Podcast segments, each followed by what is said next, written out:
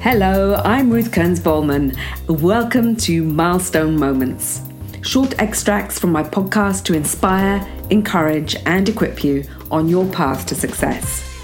My first ever interview on Your Path to Success five years ago was with P&G Chief Sustainability Officer Virginie Hélias. In this clip, you'll hear her talk about a milestone moment in her journey back in 2011 when in a 20-minute meeting with the CEO of P&G, she laid out the rationale for appointing a chief sustainability officer and proposed herself for the job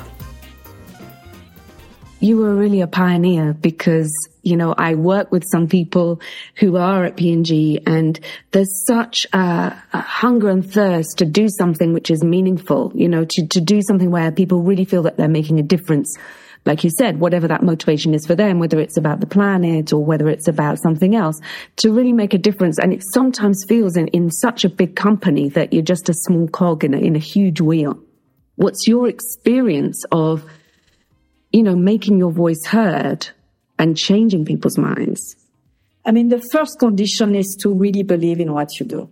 You know, not that I was a sustainability fan from day one because actually I didn't even know how to spell the word. So it was, I had to educate myself, you know, and, and, uh, but learning more about it, I, I was totally convinced that that was the only way to have a sustainable business in, in the financial economics uh, standpoint, you know, and we needed to integrate this dimension. So, and what's very interesting is that as I talk more with people, even the so-called skeptics, you know, the more they learn, the more they believe into it. And it could apply to anything, being fundamentally convinced that what you are doing is right.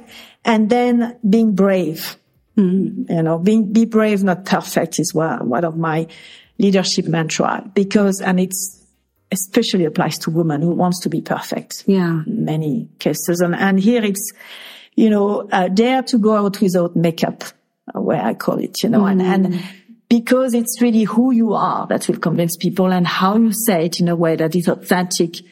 You, your own integrity, you know, if, if, if it fits with you know, what you believe, with your personal values, you will always be right, quote unquote, because you will be authentic. And so, so for me, that, that's, that's the key. And, and people tell me, you know, uh, your passion and, and I don't really like that when people put my passion first because it, it's, um, it sounds a bit uh, irrational, you know. For me, is more the authenticity and the integrity of, of acting on what I believe. Yeah, and that takes courage. That's what I'm hearing. And dare to be brave, not perfect. Absolutely, takes and courage. Do you have a little story for us of of you know, how that's happened for you? Because I know you several times we were talking about it. You've had to go and ask permission for things. You had to do many firsts. Yeah. In this yeah. journey. So I think that the story of the creation of my job is, is, is a prime example of this. And, and so I, I was saying that after this, uh, serendipitous experience on Ariel, really where I stumbled on something that was great commercially and at the same time environmentally, I decided to further educate myself uh, seriously, and I went to this training called One Planet Leader by the WWF and, and in partnership with IMD in Lausanne. And for a week, I was surrounded with uh, sustainability practitioner you know, people whose job was to lead sustainability and master the science of it. And, and, and for me, it was, it was still a dead job. I mean, I was leading innovation for Ariel in, in Europe. And at the end, I learned a lot during that week. But the most important, you know, is at the end when people kind of share their uh, learning and commitment.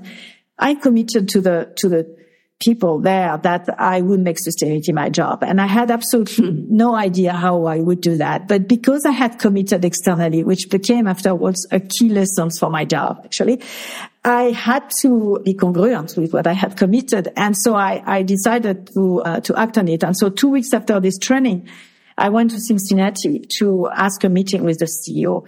And I had done, done a bit of research and, and uh, understood that, uh, many companies were starting to start sustainability from, from the business with business people. And so I, I wrote a, a job description and I got 20 minutes with the CEO and, and those 20 minutes I explained to him why it made sense to, to create a commercial position that would bridge between science and sustainability and, and business because we had a big, big uh, environmental group mastering the science, toxicologists, biologists, scientists, but they had very loose connection with the business. And I said, there is an opportunity to create a role which can bridge business and sustainability. And I said, and by the way, that's the job I want. And he said, okay. And so I started from scratch. Absolutely no expectation because he really had no idea what I should be doing. And I had one single mission, which was to make sustainability an integral part of how we do business. And to make it easier for him to, to say, yes, I said, I want a job, no team. But it was just, it was not just to make it easier. It was part of the mission because when you have a sustainability team and the business has an issue, they say, go as the team and there is no accountability. Yeah. So I started alone yeah. with a very clear vision of what I wanted to do, but absolutely no idea how to do it. And I learned by doing it. Right. So another thing that I'm picking up from what you're saying, one of your keys to creating your own path, because that's what we're talking about, your journey. You said being clear on what you want, but then you kind of put it out there in the world. You kind of said, Oh yeah. You committed to these people you've been on the course with. This is what I'm going to do. I'm going to make sustainability my job. And then you went and asked for it. Yes. I, I mean, one of my uh, deep beliefs is that when you have absolute clarity on what you want, and this is not easy because yeah. You know, many people don't have that clarity. They never ask themselves a question. And it's, uh, it's very hard work to, uh, to have absolute clarity mm. on what is important for you and what you want out of life. Once you have that, something extraordinary happens, which is that the universe gather itself to give it to you mm. in, in, in several, and it starts with one thing which leads to another, which leads to another. I have seen that over and over in that job. I knew exactly my mission and I knew exactly why I wanted to do it. I didn't know how, but little by little, I was introduced to people who gave me the first step, which gave me the second step.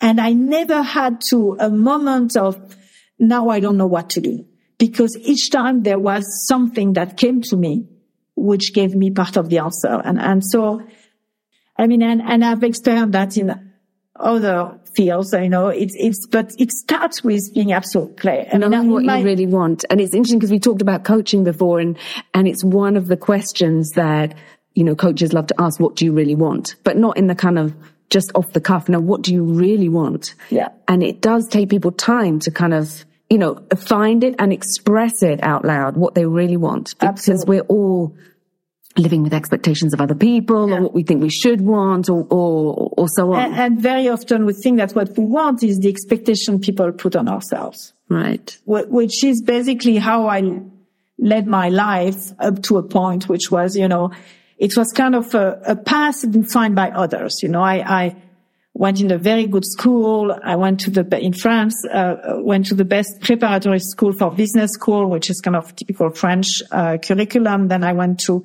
HEC Paris, uh, you know, to do uh, my master, and then I wanted to do marketing. I majored in marketing at HEC, so naturally I went to P&G, which was seen as the marketing school. Mm. And then, you know, assistant bond manager, bond manager, marketing director, the, the, the path was yeah. there. I just followed it. Yeah. It was not mine. Mm. Have you consciously chosen the path you're on? Or are you continuing to follow the path of others' expectations? As Virginie says, it does take absolute clarity on what is important for you and what you want out of life to choose your own path, and that requires work. If you're ready to kickstart that work, then why not join me for my one day Reignite Your Purpose workshop on the 27th of January 2024 at the Everness Hotel in Chavannes. You can find the details on my website, yourpathtosuccess.ch forward slash events, or if you want to find out how you can do this work as an individual or group coaching journey, then send me a message via my website to discover more. Finally, if you want to hear the full interview with Virginie, then hop over to episode 1, where she gives more insight into how she navigated the path to where she is today. And don't forget to subscribe to Your Path to Success with Ruth Kearns Volman to ensure you don't miss out on more inspiring interviews.